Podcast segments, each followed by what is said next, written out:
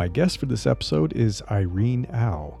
Irene is a design partner with Coastal Ventures.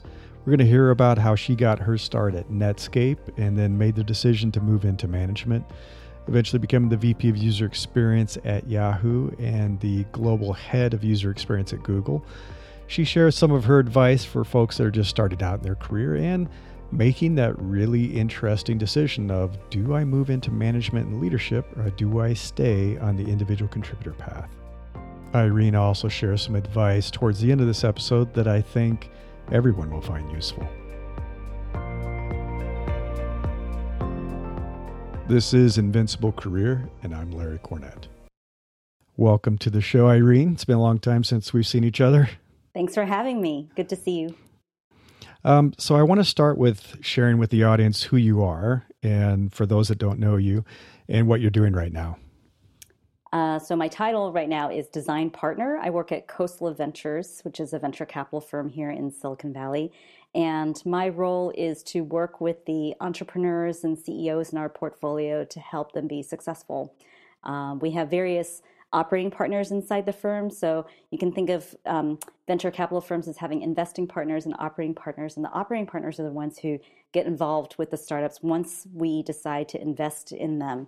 And we have various operating partners with a wide range of functional expertise, deep expertise in particular fields that are part of a company's journey, from like AI to PR and communications, marketing, et cetera. And so my background's in user experience and design. And so I work with our portfolio companies on all matters related to design. Fantastic. So let's go ahead and kind of look back across your career history and talk about your career path, maybe even going back to your degree in HCI, which is cool. That's what I studied too. And call out just key events that kind of paved your way to, let's start with your experience as a UX leader, because you've been a UX leader at some of the most notable companies in the Valley. So let's go ahead and talk about your background and the path that got you to where you are. Sure. Yeah. I studied electrical and computer engineering as an undergraduate and had originally intended to get a PhD in the field focusing on chip design in graduate school, and then realized that a lot of my peers were building technology for the sake of technology, and no one was thinking about how to direct technology towards people's needs and interests. And in my quest for finding something that really resonated with what my heart wanted to do, I discovered this whole field of human-computer interaction and human factors and engineering psychology. So that's what I studied in graduate school. And coming out of graduate school, I joined Netscape Communications as an interaction designer. So maybe some of your listeners are too young to even know what Netscape was, but that was the world's first commercial internet web browser. And right. So we were really the first company on the planet to think about how to deliver internet content to people in a user-friendly graphical way. And almost as soon as I joined Netscape, so I worked on Netscape's client products, so like the web browser, mail and news a product, the calendar product, page editor, things like that. And almost as soon as I joined the company, that was around the time when Microsoft started integrating Internet Explorer into its operating system. So a couple of years later, when Netscape decided to open source its browser code, I decided to join Yahoo, amongst many places that I had considered joining. But I loved the energy and the sense of mission and purpose that people had at Yahoo, and also the irreverence and the fun and the joy that they had in doing what they were doing. So I joined Yahoo as their first interaction designer. They were just moving from a place where they started out with a directory of web pages, websites, and they were starting to offer web-based services and products like Yahoo Mail and My Yahoo. And they wanted somebody with my background to figure out how to develop products that were easy to use and useful in a systematic way within the company. And so I was at Yahoo for 8 years, and whereas I started as their first interaction designer, I ended up becoming the VP of User Experience and was responsible for UX. Back then, we didn't even call it UX, but I was responsible for user experience for all of Yahoo's products. And then in 2006, Google came knocking on my door, and they were looking for a design leader. And so I took that on and was responsible for UX for Google for 6 years, and helped kind of transform Google's relationship with design while I was there. And then after that, I did a double stint where I was an executive in residence at a venture capital firm called Trinity. And at the same time, I was consulting and advising for a startup called Udacity, which was the world's first MOOC, M-O-O-C, so massive online open courseware company. And eventually I joined them full time because I was having so much fun with them, and was VP of product and design there.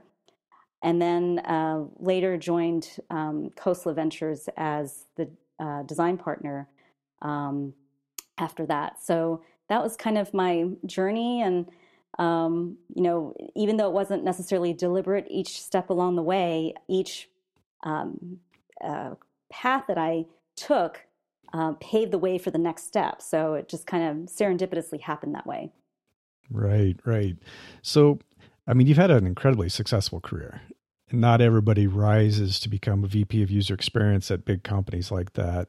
What do you think helped you transition? Well, I guess moving into management was a decision point as well, deciding, hey, I don't want to be an individual contributor. I want to move into management and leadership. But what do you think made you so successful and able to see those opportunities and be the person for the role? Because, yeah, it's very impressive. I mean, I think there's a combination of factors. I mean, one is that I always followed my heart and chose the path that I thought would challenge me to grow in ways that I wanted to grow. Like, how, you know, what am I curious about, and what are the places that are going to feed that curiosity? Where am I going to be really excited to go to work every day and see these people and work on really hard problems with them? So as an example, like, well, I'll just draw upon, several decisions that I made along the journey just to kind of illustrate my points here. Sure. When I was leaving graduate school, I was trying to choose between Netscape and another company called Bellcore, which was in, New Jersey. Bellcore doesn't even exist anymore, but they had a well-established human factors, group. And I would have gotten a lot of mentorship there. And would have learned a lot. And they were also advertising that there was like a lower cost of living and I could buy a bigger house in New Jersey. But I really wanted to be at the heart of Silicon Valley and the heart of where the internet was happening and being made. So I just knew that that was where my interest was. I couldn't believe that I got paid to do that job. And similarly, when I went to Yahoo, I couldn't believe that I got paid to do that. I mean, I would have, I worked long hours because I loved it, not because I was doing it for the money. And I chose Yahoo, you know, on above the other choices I was considering because the people there just had really great energy. And I'm not talking about energy in the sense that they could stay up all night or do a lot of things. It was more just a feeling of joy and passion, and they were having fun. And I wanted to be with people who were very positive in that way because I knew good things would come out of it. And the choice that I made to go to Google was a little bit more complicated. I mean, that was one where it was a famously challenging role to take on. In fact, I remember a lot of my colleagues and peers had looked at that role and either did not get offered the job or just shied away from it because sure. Google was notorious for being a very engineering-driven culture, and some might say hostile to design at that time. But I feel like, you know, we define ourselves by the challenges we take on. And I felt like even though the role at Google would be very similar to what I did at Yahoo, that it would be under very different and extraordinary contexts and circumstances, and that I would be challenged to learn and grow in ways that I hadn't before. And that definitely proved to be the case. By the time it was time for me to leave Google, I had a hypothesis about the possible role and value that I could play in venture capital, because I was getting a lot of inbound inquiries from executives I had worked with and entrepreneurs that were completely strangers who reached out asking for advice. And so I thought, you know, this is really fun and interesting to advise all these companies, but the sum of all these coffee dates, my time is worth more than that. And so maybe I should turn this into a job. So I went around Sand Hill Road pitching my idea to a lot of different venture capital firms. And at the same time, just coincidentally, a headhunter contacted me about the opportunity at Coastal Ventures. And it turned out to be a great match. Like, my vision for what I wanted to do and how I wanted to contribute exactly aligned with what Vinod was looking for. And so that that was a kind of a really nice match. And my 2-year stint at Udacity and then also concurrently at Trinity was also just sort of a, it wasn't very deliberate, but it was just sort of a learning opportunity and like a follow your passion kind of thing. At Trinity, my intention with being an EIR there was not necessarily to move into venture capital at the time, but just to see how the world of venture capital worked and to see, is there a need here? Like, I had this hypothesis. I thought there was a role that I could play, but I just wanted to test that out. And so that was a chance for me to try before I commit. Because when you go into venture capital, it is like a marriage. Like, you're committing to that firm for a long time. And with Udacity, that was like just totally serendipitous. I ran into Sebastian, who was the founder, at breakfast, and it was my last day at Google, and I told him it's my last day at Google. He said, "Come help me with Udacity," and I was just so I love Sebastian. I was so intrigued by what he was doing, and loved the mission and the opportunity to work in education. Also, the office was 2 blocks from my house and 2 blocks from the yoga studio where I was teaching. So it was just like very convenient. Wow. And then it that's just a perfect commute. Easy. Yeah. So I'm a big fan of designing your life. You know, you there choose you paths that yes. like feed your curiosity, feed your soul, feed your happiness, and also fit into your life in the way that you want it to. So those have been like guiding points of inspiration for me in my career. No, I liked it. I love that. Designing your life. Yeah. Yeah. I tell people, design your career, especially if you're a designer. It's like you design systems all day long. Your career is a really complex system. You can design it, right? Yeah, I would say, like, for me, it was not as top down. It was very bottom up, you know, putting one foot in front of the other. Nice, nice. I also noticed, because, you know, we've been connected for a long time, that you took a break and you were focusing on yoga for a while, which I think is amazing. That I've found that in tech, it's easy for us to kind of neglect ourselves a little bit because we're working so much and neglect our health. And it looked like you were taking some time to kind of reconnect and think about what you wanted to do next and taking the time to invest in yourself a little bit. So my foray into yoga happened concurrent to all of this. I didn't actually take any break. I went through yoga teacher training wow. while I was at Google. Of course. And I just had a very supportive husband who took care of the kids on the weekends for several months while I went through this training. I had no intention of teaching yoga when I went through the teacher training. It was purely just to feed the curiosity. And when I came out of it, I was so transformed that I felt compelled to teach, wow. Okay. Just to pay it forward and to push myself to continue to learn, because we teach what we need to learn, and to hold myself accountable to continuing to do that. So yeah, that and it definitely informs every aspect of life.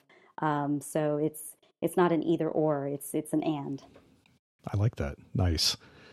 So if you look back at your entire path, and it seems like it kind of went the way you wanted it to, but is there any moment or anything that you think, you know, I wish I'd done that differently, or I wish I'd taken this path instead of that path? I have no regrets about that. That's good. That's good. Yeah. I think, like, in every moment that we take, we just do the best we can with what we have. There may be mistakes that are made along the way, but I also think that compassion and forgiveness are also really key, and to not beat yourself up over mistakes that might have been made along the way, but to learn from those and to understand yourself well enough so that you don't fall into the same patterns over and over again. Right. So, yeah, I have no regrets. Good. That's even better. So for the young listeners, especially the folks in UX, what advice would you give them, the folks that are kind of earlier in their careers? Stay curious, and find opportunities to feed your curiosity so that you're always learning. And then I think it's really helpful to build and nurture relationships with other people. Like I would say one of the key factors that was a part of my success was my ability to work with a wide range of people. I think my background in engineering really helped me work with very difficult engineers. And that's one attribute that set me apart from my peers, at least at Netscape, early on in the career. And that in turn led me to opportunities that I might not have otherwise had. And so it was a launching point. But I would say, like, throughout my journey, there have always been, people very different from me that I've had to work with and negotiate with and to win over. Like, the landscape's really different now, but I would say that over the last 20, 25 years, like, designers were not often in a position of authority where, whatever we said should be done was automatically done. So it just means that you have to have enormously high emotional intelligence and powers of persuasion, and more importantly, listening and understanding. And so I think, like, my ability to listen and understand and see the other side, and then to bring people on board with what I thought was right, was crucial. So I would say that's another thing. So stay curious and also listen. I like that. Mm-hmm. So I want to talk a little bit about the decision point when you moved into management and leadership.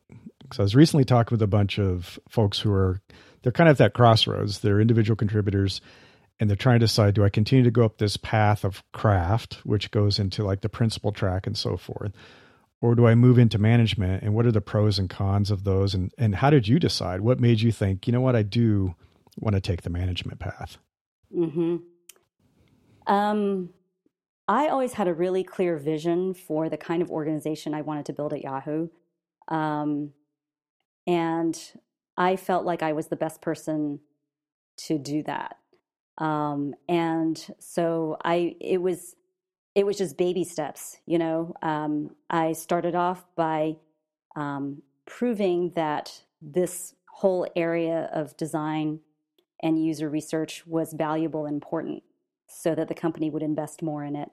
And then as the company chose to invest more in it, they trusted me because I was proving that it was worthwhile. They trusted me to build out that team. And so it was just one hire at a time, but I had a very clear idea for what I wanted to do. I mean, in fact, that was designing. I was designing the organization and the future for how design would fit into Yahoo. So I don't think that management is the best path for everyone. You have to deal with a lot of stuff that is pretty yucky. And for me, like, my approach has really been one of servant leadership, where I see myself as an enabler and somebody who's building a team that can achieve something that's greater than the individuals themselves. And that I was bringing in a lot of different perspectives and disciplines to create something. But in order to do that, I also had to pave the way for people to do great work. And that means I have to get the yucky stuff out of the way. So that's not for everyone. So I think it's really important to understand your motivation. Why do you want to do this? And what are you going to get out of it? Because actually in a lot of companies, going up the ranks of management does not necessarily lead to more power or more pay. That certainly wasn't the case at Google. Right. There's no thanks in becoming a manager at Google at the time that I was there. So for me, it was like I had a vision for the organization I wanted to build, and I wanted to serve that team and make a great team that could do great work. And so I felt like I was the best person for that job. And that's my story. I think other managers or leaders have different motivations. But I think it's important to know thyself and to be genuine and authentic about it and hopefully virtuous as well. Because I think these days, especially with organizations, people choose who they want to follow. Like, just because you have a title doesn't mean that people are naturally going to follow you. So absolutely. Yeah. I tell people, choose your next boss. You can. Yeah. Choose the right person you want to work for and learn from. Makes a huge difference. One of the things that I've noticed has changed, I would say, in the last 10 to 15 years, is that it seems like startups have an awareness that they need UX earlier than they did, certainly when I was a young designer. Mm-hmm. I was interested in startups way back when, but it's like, they're like, if you're not an engineer, we're not that interested in you. Mm-hmm. But I've certainly noticed a change. And I don't know if you're experiencing this with your portfolio and the founders that you work with. Are they bringing UX on earlier into the organization than they did in the past? Absolutely. And it's a big reason why I have a job, because I think entrepreneurs understand that design is as critical to their success as technology and business and sales, you know, so people really do see it as, you know, one of the legs in a three-legged stool. There may still be some naivety around like how to do it or what's the right talent to get, because, you know, like you need a lot of different kinds of skills that are embodied under the rubric UX. But yeah, and I think there are a lot of different factors that are driving that. So one is that we're at a point now where technology is good enough, and you've got so many off-the-shelf components that it doesn't take a lot of capital for people to create a tech startup. And so you get a lot of competition out there, and therefore design can be a differentiator. So that's one factor that's driving it. I think also people just have elevated expectations for what a good user experience should be, because we have a generation of people now who've just grown up with the internet and consumer experiences. So, you know, they don't want to use products that like were historically designed as enterprise software. And even in terms of enterprise software, like we see this whole wave of the consumerization of IT, like people are demanding to have like the tools that they use at work to be at least as good as the tools that they use in their personal lives. So all of that is driving a rise in interest in design, even in unexpected companies like historically enterprise companies have underinvested in design, and that's actually not the case anymore. In fact, I think a lot of enterprise companies see that when it comes to having productive, efficient end users of their software, it's not so much the technology or the software that is the limiting factor, but it's actually the quality of the user experience that makes or breaks whether people can be productive and happy. And so for several portfolio companies I work with, that's a big driving factor for why they prioritize design. That's fantastic. No, it's very promising. It gives people more options. And I think everybody should have a startup experience at some point in their career. I think they learn a lot. I mean, I certainly did. And I'm glad that it's open to more people now. So one of the things that I've been trying to understand is, what does the future hold for us given the current situation? So we've been impacted by the pandemic. It's certainly impacted how teams are functioning. It's impacted how teams are organized, co-located, more people are working from home. What guidance are you giving your founders in terms of where they're finding talent, working with talent, collaborating, working as teams now? Well, it's really interesting because companies that I've worked with who were historically reluctant to hire people who worked remotely are now very open to the idea. And so there's just a lot more access to talent now. And this goes for companies that are based in historically expensive areas where there's like a shortage of talent and they're trying to hire people like who, you know, want to live somewhere else, and now they have access to those people. There are also like startups that are in cities that are not necessarily hotbeds for talent, and now they have access to top talent because now they're open to working remotely. So there are a lot more opportunities now, I think, on both sides. So that's really interesting. Early on in the pandemic and the lockdown, I had seen like for some consulting agencies and freelancers, like they were starting to lower their rates maybe because they were worried about companies tightening their belts and there was like a shortage of work. But actually, I'm not necessarily seeing that now. And at least for our portfolio companies, most of them are not really that affected by the pandemic because they're in businesses that, if anything, might benefit from more people being online and working remotely. I would say for UX people, you know, like I mentioned, the ability to work with a wide range of people and forging relationships and nurturing those is super important. And I think that's something that people need to do more consciously now. because you can't just like swing by and run into somebody at the cafeteria or the water cooler or whatever. So it takes an extra effort to stay in touch with people and to build new relationships. And then like to the extent that designers and user researchers are facilitators of collaboration across functional teams, I think this is an interesting area that needs perhaps more exploration and maybe more pedagogy around it, is like, okay, we did a lot of work to figure out what's the playbook for running an effective brainstorm or running an effective design sprint, but all that was done in person. And so now it's like, how do we do that online effectively? Like, what does a 5-day design sprint look like when it's done remotely and people can't all stand up and look at the whiteboard and put sticky dots on the best ideas? So yeah, I think those are some of the new areas of opportunity that need to be explored. I think it's exciting. I'm excited because I remember way back in 93 when I was at IBM, we thought that remote collaboration and all of this was just around the corner. And there was so much excitement and energy in the valley around it. And I think it's taken us this long to like finally embrace it, let go of the physical workplace and say, okay, we have no choice. So we have to make these tools work. And I'm hoping we're going to see an increased investment in these collaboration tools and the digital whiteboards, improving video chat communication, the sense of telepresence, all this stuff that we had thought was right around the corner. I think we're now going to start to see in the next 2 to 3 years, which, you know, it makes me excited because I work remotely too. So it's fun to see. Well, I just wanted to thank you for making the time to come on the show. I really appreciate you taking some time to talk with me. Sure. Thanks for having me. I want to call out a few points from my conversation with Irene that will help you as you create your own invincible career.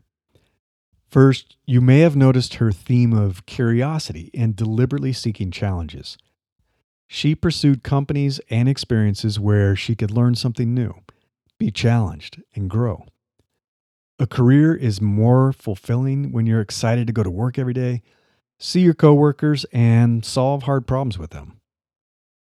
Next, nurturing relationships is so important. Intelligent networking matters, and now we have to be more intentional about that than ever before. The longer I live, the more I realize how tightly your success is tied to your relationships. She mentioned her serendipitous encounter with the CEO of Udacity when she bumped into him at lunch one day, and how that conversation led to her joining the company as their VP of design. Finally, she defined her most recent role and proactively pitched firms she thought would need it. That's how she ended up at Coastal Ventures. All too often, we accept what exists and we settle for what is offered. One of the most invincible careers that you can have is the one that you define and control. Thanks for listening. I hope you enjoyed this episode, and if you would like to follow upcoming releases of the show, please subscribe. And as always, I appreciate your ratings and reviews. Thank you.